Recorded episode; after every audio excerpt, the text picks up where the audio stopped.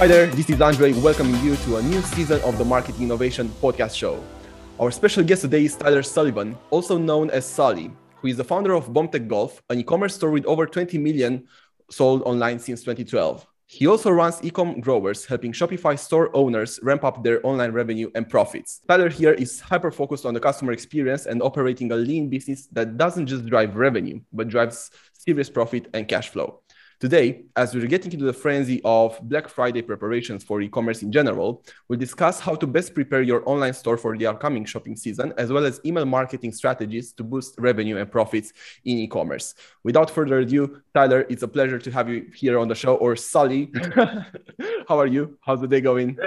I'm good, man. Living the dream, you know, drinking some coffee, need some more. I May have to switch to whiskey in preparation for Black Friday, but um, life is good. We got to update that deck. We're at uh, over 30 million sold. So we're doing, you know, right around, I think our trailing 12 is almost 10 million. Um, at my own brand and the agency, um, I think we've got 40 clients right around that. So it's been, it's been cool to be on both sides and, and both businesses. I kind of um, started with no real intention to start them. They kind of found me. Um, and I can kind of go into my founder story and how I got started, if you like. Mm-hmm. Perfect. Yeah, I was about to pick your brains on that, and to actually, you know, uh, help people here understand as well as me understand how you started out, and uh, mainly, you know, running an e-commerce in 20 back in the day in 2012. That was pretty early, so it will be interesting to hear your story and how you made a start on this. Probably very different than if someone has started recently. I mean, I started 2012, not as I was an accidental entrepreneur, you know, so I was just obsessed with golf and trying to hit the golf ball as far as I could. And in doing so, you know, I ended up breaking a lot of golf clubs, right? It wasn't from my pure power or, or muscles, uh, which I wish it was, but this local club builder was assembling these special clubs for me. And mm-hmm. I would go around and try to compete in what they call uh, World Long Drive. It's like the home run derby of golf. And I just did it because it was fun, right? So I had a full time job. And then in 2012 it was much harder to make a website you know let alone a website that you could sell something off. And i just for some reason was really just became obsessed and wanted to learn more and, and made a really bad website. Um, but after six months which may seem like a long time but i had no goals of making money with it, it was just for fun. Mm-hmm. um, i finally had a sale and it was i was on my boat and it wasn't a yacht but i was on this boat i had. And I, I got an email saying, Hey, you sold something. And that blew my mind. That was my first epiphany like, oh my God, I'm not at work. I'm not in front of my computer, but I sold something. So I said, Well, how do I do more of that? And really, this is 2012. So it's a very different role. But I just started documenting what I was doing on Facebook. You know, just kind of saying, Hey guys, this is what I'm doing today. What kind of clubs do you play? And really having a, um, curiosity and asking my potential customers. And during that process, I grew the following and I had the crazy idea to design my own golf driver, which is not an easy feat. So I worked with, um, I actually called one of my buddies. We are just talking about what I was doing, and I had this idea, and he's like, "Well, you're not that smart." and I said, "You're right. I'm not that smart, so I can't design a golf club myself." Um, but I ended up applying for a program at my local college, University of Vermont, and I worked with four students, and we engineered a golf club for a year. So we actually part of the UVM uh, engineering program, and it was kind of a big risk, but I, I was confident in the design. Uh, I found a manufacturer through a very painful process that took me about six months, mm-hmm. and cashed in my 401k and made some golf clubs. And during that process, I just was telling people what I was doing, inviting their feedback on Facebook, and that allowed me to build a platform. So when we did launch, you know, we didn't do a ton of sales, but I think we did 10K in a day. Mm-hmm. And that was, um, I was like, let's just do more of that. so, so really, I was just going where the traction was early days. Like if something worked, I'd just try to do more of that. And I think our, our next inflection point, and there's been many epiphanies over nine years, but the big one was for us was how to scale, right? So like it was a side hustle I was doing like 15, 20K a month, which may sound decent, but with your making a product yourself, it means you're, you're broke because uh, mm-hmm. you have to pay to make more. So cash flow it was nothing. Um, and then I had a big moment. Uh, I, I call it the, you know, go for it moment where I was fired from my day job uh, the week before Thanksgiving, and I just found out my wife was pregnant. Oh, so that I could not explain how much stress that year was because she supported me. It was like, hey, you know, if you think you can do it, do it. Um, and she pretty much said, hey, you can make BombTech work or not, and was supporting me. And we had a newborn on the way. And it was tough because I was working 20 hours a day, seven days a week. And I did that when he was a baby. Um, I was doing all the wrong stuff. You know, I was building clubs myself, shipping them myself, doing everything by myself. And then you know, I, I was able that year out of pure hustle and grind, was able to scale it up enough to pay the bills and not be totally broke. And then next year, we went from like one mil to like four mil. And we were able nice. to use paid, tra- paid traffic. So we were able to figure out Facebook ads. I hired someone smarter than myself. You know, now, now we do, you know, around 10 million and I only have two employees. Um, so, and I work about four hours a week, but it took me nine years, getting fired from my job, two kids to realize like I don't have to be in the business now. I can hire people smarter than myself. So I think a lot of my advice and, and my experience, it depends on you where you're at in your own business and what life events you're at and dealing with. So for me, it's you know, if you talked to me five years ago six years ago and said, Hey, you can only work four hours a week, could you do it? I would say no. So it's it's it all worked out. You do a lot of things hard, wrong for a long time, and you you figure out what you really need to work on. But um, yeah, that's kind of where I'm at now. You know, I'm working a lot less and have an agency, which is dual income, and you know, I'm living the dream, man. I'm just trying to find stuff to work on. nice. That's a very good problem to have. So um, you touched on something that I think is really important and is recurring in successful entrepreneurs, and that is burning the boats, whether you intentionally do it or not. So how do you feel burning the boats in that moment when you basically got fired from the job? First uh, mini question the, would the boat, be: Was that because was of burned, boat was burned for me? uh, I mean, my, my philosophy is really like you know, if you're in the startup phase, and you need an income, work a day job. You know, there's nothing wrong with that. Um, th- for me, that was just a moment where it was so much pressure, you know, from family side, income or lack thereof at this point, that I just had to make it work. You know, it wasn't like an option. So really, mm-hmm. that was just. I'm glad it happened, but at the time, it seemed like the worst thing in the world, and I wouldn't advise someone like, "Hey, you have a startup idea, you're doing some revenue, just go quit." You know, I, mm-hmm. I don't I don't necessarily believe in that, and everyone has their own journey. Um, but for me, it was a lot of these things that have happened were right time and right place just for for my journey. Um, I don't know. Maybe the business would have never taken off if I wasn't fired. That's what probably would have happened. Um, so yeah, that but the, the, immense amount of pressure and then having a kid. I mean, I don't advise to do that. just figuring it out. Right. Okay, so you mentioned the, the, sort of mini launch that you made for the brand and then discovering paid advertising a bit later down the line. Um, How was your marketing mix when you were small? And what changes did it suffer as you looked at Wales to scale it up and when you eventually had that second inflection point? Yeah, so scaling was very difficult when I first started because Facebook ads really weren't a thing, right? So it was just Google. And I had no real budget to scale at that point because I was just paying for product and and really every effort i did was organic. I was in different like forums. This is before facebook groups even facebook video you know i mean this is old school. This is before the selfie.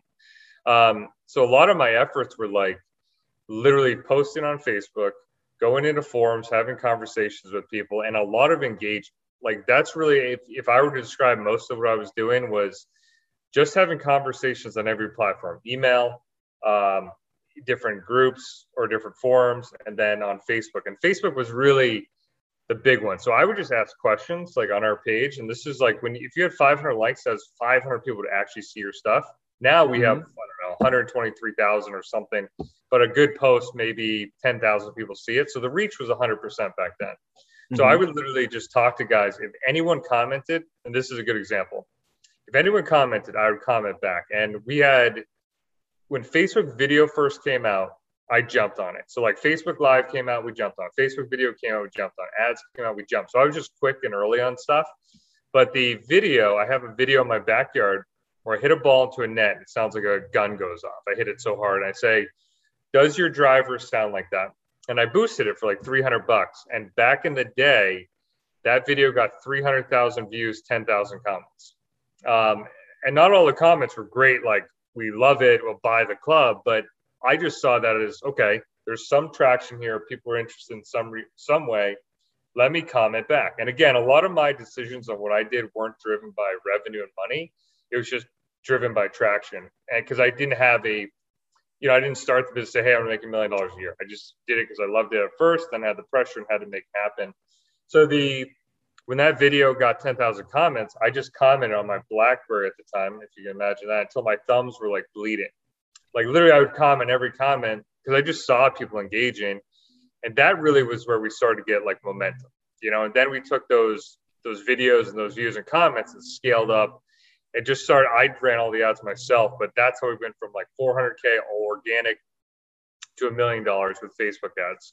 And then my I hired someone that actually knew how to retarget, like actually knew like when things were just coming out, he actually knew how to use it. And that's why we went from like a million to four million, you know, and then we went to six, and now we're doing like nine or 10 um, with the ability to scale those channels. You know, now do Facebook, Google, we're doing TikTok, different things like that.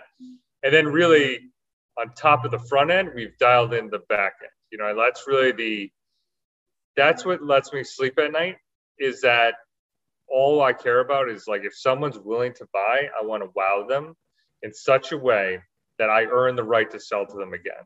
You know, we mm-hmm. do things that other people really just I have a, I have a lot of secrets here, but um, in email, you know, post purchase flows, thank you voicemails, thank you cards, thank you videos. We all do that are t- tough to scale, but we do it because it's worth it. And we've kind of changed and you know, the comments was where we are getting our original traction, but now we take that same approach into where we drive most revenue, which is email. So we mm-hmm. really look at the back end, like in Klaviyo and PostScript with email and SMS. And we have that same thing where we don't necessarily say, does your driver sound like that? But we'll ask questions we want to know the answer to. Like, hey, we're mm-hmm. launching two new products this in the next six months, or we're designing two two new products. A or B, which one do you guys, which one you you want? And what it does is it does two things it gets people involved in the brand, it gets people engaged, it moves your email to the inbox from promotions tab, and lastly, it gets you an answer you really want to know the answer to, uh, or, mm-hmm. question you want answered. A lot of times early on, when I was like having a couple good years where we were crushing it, um, I thought I knew what the customers wanted, right? And we had a couple launches or one launch in particular that didn't crush it because I didn't really know what people wanted. So now we just ask them.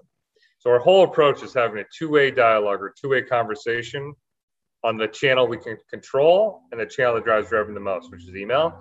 And that mm-hmm. allows us to be profitable, whether it's Facebook, TikTok, Google, YouTube, connected TV. We could spend more because we know people are going to repeat. We have a higher LTV and it turns people into brand advocates. So it's a it's a more mature way to look at it. Um, and that's really at the end of the day, if we were to sell the company or be bought, they're buying our customer list and, and our email list, which is our that's our true asset. You know, and a lot of people look at it as like, I got to drive an ROI for my ad, but then they totally negate email and just blast them overly designed newsletters that get nothing done. Um, so it's a it's a big, I don't know why, but it's just, and that's what birthed the agency. I can go into that story in a minute, but I'll pause there. So that that's really like how we look at it. It's two way conversations that you actually want to know answers to that keep it, get people to reply and help you learn more about your customers. Mm-hmm. Very cool. So this is actually one of the very few discussions with uh, you know store owners that um, actually took a lot of action in triggering that dialogue post purchase because uh, you know many entrepreneurs know that they should be more active on email that there are opportunities out there to automate uh, if we could zone just a little bit into this and if you could share i have two things that I think would be re- very relevant to the guys listening to us right now. And one of them is to draw a parallel so we can show through your case study, if you want, um, the difference that email marketing can make um, at, as opposed to if you were not running it. So, for example, you know, you have a cost of acquisition, for example, by running Facebook ads, let's say, but then how much you can increase the value of that customer by running very good email marketing campaigns. That'd be one. Uh, and if you have some numbers that you could share, I think they would be very, uh, they would be building on to the argument. And then the second one was, what's your approach to marketing right now? Like, how are your funnels looking like? Yeah, I mean, so I, I, I hate tactics and hacks and, and things like that. At this point in my life and business and both companies, it's all about mindset and strategies at a high level. So it's like I can tell you, hey, do this tactic, or you know, this will reduce your CAC if you do this type of you know funnel or flow. But that's not the reality. The reality is you need to have a true uh, across every uh, department. You know, ads, email, customer service. You need to have a understanding that you're going to actually wow customers and you're going to actually ask real questions on everywhere. But if you just say, mm-hmm. "Hey, man, you do this one thing in email, it's going to make a difference," it's not going to matter. So it's it's a very different approach. So like, and I, the year we did our worst, we tried every hack, tactic, of strategy, and, and it wasn't an overall high level of view at it. So that's number one. Is like the mindset is probably 99% of this is changing how you look at email like number one like if because I, I can tell you hey do this if you do it one time or you don't do the whole mindset shift it's not going to matter so it's like mm-hmm. you need to truly understand and appreciate what the inbox is and try to be native to it so like do you want to get into like how we execute that and from a tactic standpoint is we we write a lot of plain text emails that are like you would send me like if you get an email from your buddy or you send an email do you write it in HTML and make it look pretty in a newsletter? No, you send in text like, "Yo, what's up, man? What are you doing Friday?" So we mm-hmm. do the same thing. That's native to that platform. So that's a mind mind shift thing. It's like if you want it to look pretty, absolutely we can do that for you. But a lot of it is getting out of that. Oh, this has to be on brand, look pretty. To like, all right, what's native to the platform? So we'll throw in, you know, question emails that are one line. Hey, Mike, um, what drive are you playing right now? oh, and they just reply, hey, I'm playing this, and we get feedback, and that gives us data. Then, then, then we have my in-house guys. This is what I'm saying, full mind shift. Now my in-house guys that are paid well, my customer service guys, they then will have a starter conversation with these guys. So they're almost we're having an ongoing conversation for years. So like mm-hmm. we've got guys like Jim or Mike or Bob, whoever it is, that have bought from us in 2014 that now they've actually had probably 400 email conversations with our guys in house. We're like, hey man, I played this weekend. Um, awesome course. And then our guys like, what'd you shoot? So like literally just building these relationships at scale that no one wants to mess with. So I think that's the hardest part is like completely shifting from like emails and revenue source only. I want money, money, money, money. I'm gonna blast bullshit at them or overly designed garbage to a like, all right, this is a real channel. I'm gonna have real conversations and build something from that, right? So like plain text makes it more native, and then really the other one is just, you know, we do ask for replies for like early access. So I think I, don't want to go too down the rabbit hole of like this tactic thing because again, if you miss the first part, it doesn't matter. But we'll mm-hmm. ask for replies like, hey, do you want to early like just be really casual, like, hey, we're launching a new club, you know, in 15 days um, this is what it's going to be. Do you want to get early access? Click reply, reply boom with one word boom for early access. So then we tag them that they replied. Now we're, we're guaranteed to be an inbox or have a better chance to see that email. Mm-hmm. Um, and it just engages. So again, this is like small tactics you can do. I can go into a million more tactics we use, but if you nail the strategy of why the channel is important and why you should give a shit, you'll be better off. You know, and really think of it as like if Facebook ads died, if Google ads died, would you be able to survive and sell through your inventory and continue to run the business? I would say probably 85 to 90% of clients that we look at their accounts, it would be a no because they, if they were to say, hey, you know, if that was the only channel you had, could you survive? And they, they couldn't because they've just been blasting crap and they need new customers to survive. Uh, we all mm-hmm. want to grow, but if you couldn't grow, that's the exercise I ask is like, could you sustain and at what level? So that's how we treat it. And we really change that perspective, you know. And then the, the second one that's really easy too is just like you should be emailing more. And if you're emailing stuff they care about, emailing more will be good. But if you're emailing more about stuff they don't care about, you're screwed. So it's like, so it's, that's why that's why I hate like tactics hacks because if it's just one siloed hack or tactic, which I've tried all of them, it doesn't work without the high level strategy. You know what I mean? Mm-hmm. Mm-hmm. mm-hmm. Okay.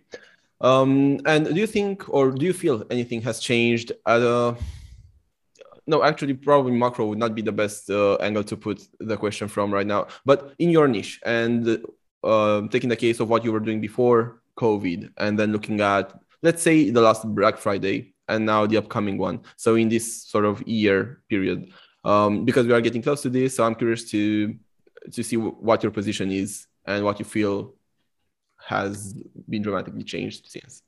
What what has changed from last year with Black Friday? Uh, yes, I mean, you know, from before the pandemic and then going to Black Friday last year and now preparing for the next one coming this year. I mean, last year is going to be hopefully the only year like that. It, it was it was a weird year overall because, I mean, COVID. I, I felt weird personally because we were golf is up, uh, e-commerce is crushing. So to be doing better than ever when seeing so many people suffer and, and have a tough time was hard for me personally to be okay with. Um, I think from other clients and brands, I think Black Friday is going to be massive. I mean, it's always big, but ecom has fast forwarded 15 years or 10 years with the, with what happened with COVID. People that wouldn't have shopped online are obviously shopping more online than ever before. Um, we'll see how COVID's doing because if we're, you know, I, I think people are just dying to do anything with friends and are, doing stuff, you know, and getting out there. So we'll we'll see how that is. But I think Black Friday's gonna be big, and really, preparation's already begun. If you're not engaging, asking questions, and just having real conversations with your list, you're screwed. It's already to be too late. So really, we're not necessarily my own brand, a massive Q4 brand. Like our summers are Q4. Um, mm-hmm. You know, and you know, personally with golf, I mean, you, you can't even get clubs made for a year now. The lead times are so long, and and with shipping, I think that's going to be one of the true challenges. Is have brands stocked up enough because that has been one thing out of our control is the inbound shipping. You know, no matter where you're getting stuff made, if you're shipping it, it's like it's just been brutal. You know, normal shipping times were 30 days for us. Now they're 90. So I, I already ordered everything for all of next year and have everything in stock for all of next year. For the mm-hmm. most part, I got a couple more shipments. And I think people that weren't willing to do that and invest, you know, throw down that cash flow are going to have a tough time and sell out too, too quick. Um, but I think it's going to be big. I mean, Black Friday, Cyber Monday is always a fun, our, our most fun time as at the agency because for a lot, almost I'd say 90% of our clients, this is their peak, peak season. You know, this is the go time. Um, so I think a lot of people are going to launch promos super early. Um, I think best campaigns that or best brands or brands that do the best typically launch something new uh, alongside, you know, discounts. I've always personally struggled with this time of year because it's like, how hard do you want to push a deal? And then people will like, don't want to buy unless that deal still exists. So we we try to run it very tight window how big the deals are, and say to ourselves, okay, would we be okay selling this deal any time of year? That's like my litmus test. And if I if I'm not willing to sell it any time of year, I really shouldn't be doing a Black Friday because it means the margins aren't right, um, or it's not a deal because you, you may get stuck if you go too hard because people be like, hey, I want it at that price. And we always honor those prices no matter what. So that's just one thing I, am wary of. Um, but yeah, it's a fun time. And I usually, like I said, launches and new launches during Black Friday, Cyber Monday is a good way to sidestep pure deals, you know? So like for us, we'll launch two new products or two back in stock products that are sold out. And those will do well because there's pent up demand versus just be like, hey, 50% off, good luck. Because everyone's saying that. You know what I mean? So mm-hmm. it's that's one way to get around it. Question here. Um, let's say, because you mentioned the agency and you work with a variety of uh, e-commerce stores already, mostly Shopify, as far as I know. Uh, yep. Correct me if I'm wrong. Okay. Um, let's probably not all of them have a big database that they can leverage in advertising through the year and including Black Friday. What are some of the top strategies that you feel are suitable for small, maybe niche online stores that are looking to scale and maybe to prepare for um, for the for Black Friday? So kind of those list building activities that they can still run, preparing themselves for the period when they will be able to uh, deploy something on email. I mean, we we don't change strategies. Like again, I, I literally work two to three hours a week on my ecom brand because we have set plans and strategies for the whole year. We're not testing new shit just because it's almost Q4. I mean, you should be running paid traffic profitably and well already um, before Black Friday and gathering emails. So, I mean, this would be any time of year. We want to make sure the pop ups are dialed in. I mean, that's the biggest one. So, you only have two real buckets, in my opinion. You've got um, customers, so guys mm-hmm. that have bought product from you, and then you got people that have abandoned, and you need to get that email. So, for us, you know, the first thing we do with a new client is we optimize their pop up. You know, we've if you want to go down the hacks, tactics, strategies of like, hey, let's do giveaways and let's do this stuff to build up our list in an artificial way for Black Friday, I think it's a miss. I think it's going to be a lot of bullshit emails that don't buy. Whereas we just do it all day, every day, and don't have to pivot because we're doing it properly. So right now we have a an email pop up that gets like 17%. Um, mm-hmm. And so that pop up, the whole goal is to build that list evergreen every day, all day, all year. So when Black Friday comes, we're not like, oh shit, we didn't have enough emails. you know yeah. what I mean? Uh, so I think that's a big mistake. And if you're smaller, it's all fundamentals, man. E- e- ecom's not complicated. It's it's traffic, it's email, and really we have like CRO, SEO, and these other things. But you got to be able to drive traffic, and then you got to be able to monetize the back end and increase repeat. You know, and that's that's really it. That's stuff you should be doing all year. If you're scrambling to do stuff new and different now, it's going to be. I think you're going to have you're going to struggle. So I would take a step back and say, hey, what can we do to optimize our pop up to get more email or more SMS now? Whether it's Black Friday this year, Black Friday next year, or any day. You know what I mean? It shouldn't be a, a special thing for Black Friday. Mm-hmm. Okay. Um, however, so I know you don't like this, uh, and I'm not trying to push the idea of uh, only hacks and tips and strategies and tips, tricks and whatever. I could just say uh, I, am uh, just uh, trying to because I saw this in a couple of conversations that I personally had as well with some of our clients or potential clients lately. Many people were kind of not switched off during the summer, but didn't really push things forward as much as they should have and they kind of left them on the side. It was a bit of an insecurity in the market too and people really wanted the holiday. So everything kind of slowed down a bit with the smaller shops and stuff. And now as you know the autumn comes and then winter and christmas as well um, even though it's not the best case scenario everybody tries to push things a bit stronger forward. So that's basically where I'm trying to get to as well in our conversation to maybe try to put together a list of like maybe three or five things that um, somebody that maybe has left these for last minute can still do and still make a step forward in that direction. Although a long-term strategy is definitely the way that they should be approaching this. Yeah, yeah, no, I, I hear what you're saying. I'm not, I'm not negating uh, strategies and time of year. you know, if they've been just taking the summer off and and weren't doing it right, I, I believe you should have it set up so you can take the summer off and do it well. But that's that's uh, that's neither here or there. But no, I mean, really, it's it's can you drive traffic profitably, and can you hype well? You know, like so from a things to do if you're on, sitting on your hands saying, "Oh shit, Black Friday's coming," you know, it's is my pop up dialed in? Meaning, can I get more opt ins? Yes or no? If it's under 15%, probably most people are like 5%. Yes, you can you can do more. So dial in your your email pop up to get more for people that are not buying. Number two, post purchase, anyone that is buying, do they actually like you? And are you doing a good job, you know, wowing them? So that's more of a customer service deep dive of like, what is your Help Scout rating or whatever Zendesk rating? Because if people are not happy, you're not delivering on time, they're not happy with the product, happy with customer customer service, you're gonna have a tough Black Friday from that from that segment. So mm-hmm. I would I would audit that and say, hey, you know, how, how are our actual customers? What's a repeat order rate? Do they like us? Lifetime value, all that stuff. And then really the last part would just be planning the offers So like if you were deciding Black Friday, Cyber Monday is going to be our big push, 95% outside of engaging the list, getting more emails on the list and hyping them, like telling people it's coming, that's that's most of it. But then it's the offer itself.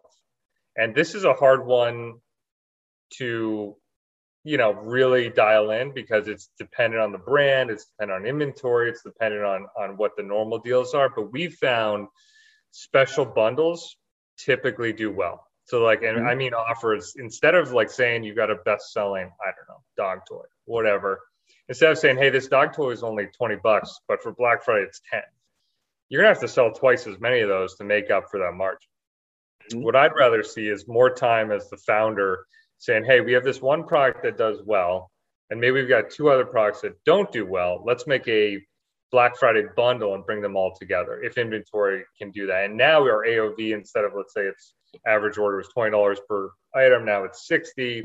Then the perceived value when you drop it to 40 may be higher. You know what I mean? And now your mm-hmm. AOV's up. So I think the power of the offer, whether that's bundling, discounting, uh, I usually go new launch or bundle typically mm-hmm. instead of just massive discount mm-hmm. um, is the make or break you know? And really i hype we try to hype and i can't give all my strategies away hype with email and sms saying stuff is coming so they're getting ready for it. And mm-hmm. we run ads at full price or normal discounts and hold it back you know? And we don't do a lot of this because we, we're not a big black friday company but typically we'll hold that offer. So when they do see it it's a big deal you know what i mean? But mm-hmm. I, I would encourage people you have to do your fundamentals, which is build the list, build your customers, make sure they're happy, and then just work on your offer, which is what you should be doing all year, anyways. I know that's my thesis, I guess, today. But um, because if you don't have an offer that's like really exciting, dude, it's gonna be tough to stand out that day, that week, that month, because everyone's going as big and deep as they can. You know. Mm-hmm, mm-hmm. Great points. And uh, another thing, you mentioned uh, you will tell us a bit about your agency and how, how that came about. So let's uh, zoom into that a bit. And uh, what's the story behind it? Yeah, so another accidental entrepreneurship moment. Um, so like BombTech was doing really well. This was year six or something, mm-hmm. and I had a, a, number of articles come out. Like Klaviyo did a case study on us, Big Commerce, Inc. magazine, like a, a couple relevant, like really relevant to ecom. And people started messaging me on like Facebook, LinkedIn, like, "Hey man, I saw that you were killing it with your own ecom brand. Do you want to help us? I said, no, absolutely not. I can't help you. It's too complicated. Um, and I didn't have the time and I had a young kid. I was like, dude, no.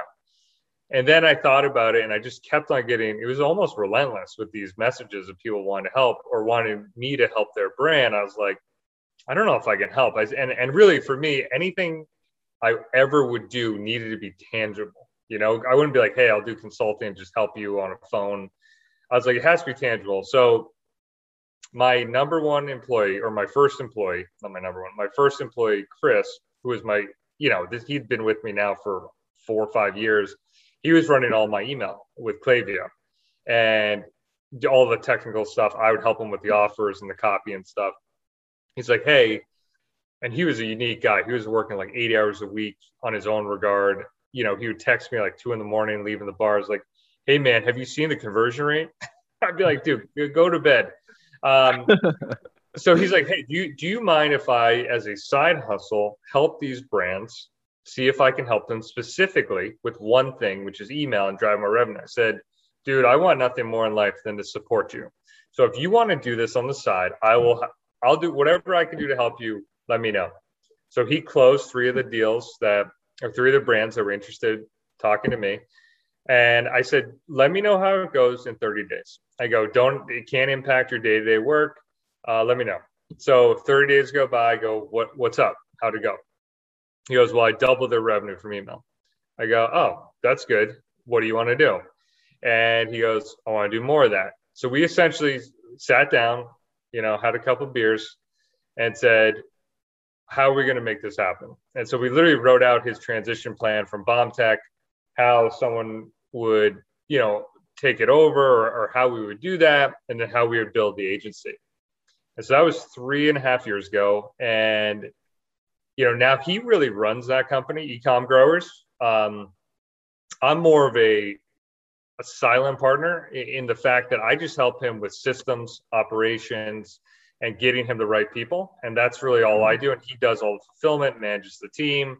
So we have a lot of like high level strategy conversations of like what do we need uh, from a company standpoint. But we've we've gone through many evolutions. But now we hover between like 30 and 40 clients. We work specifically with ecom brands doing between one and like 30 million a year. Most of our mm-hmm. brands are doing like seven to 10. Um, mm-hmm. and we run all their email, email and SMS now. So we do, you know, what we do is someone that's interested, we'll do a full audit. So we'll go jump into, it. we only do Klaviyo and, and PostScript. Um, we'll jump in because we're a platinum agency. We're like top four or something. I don't know that what it is in terms of revenue managed.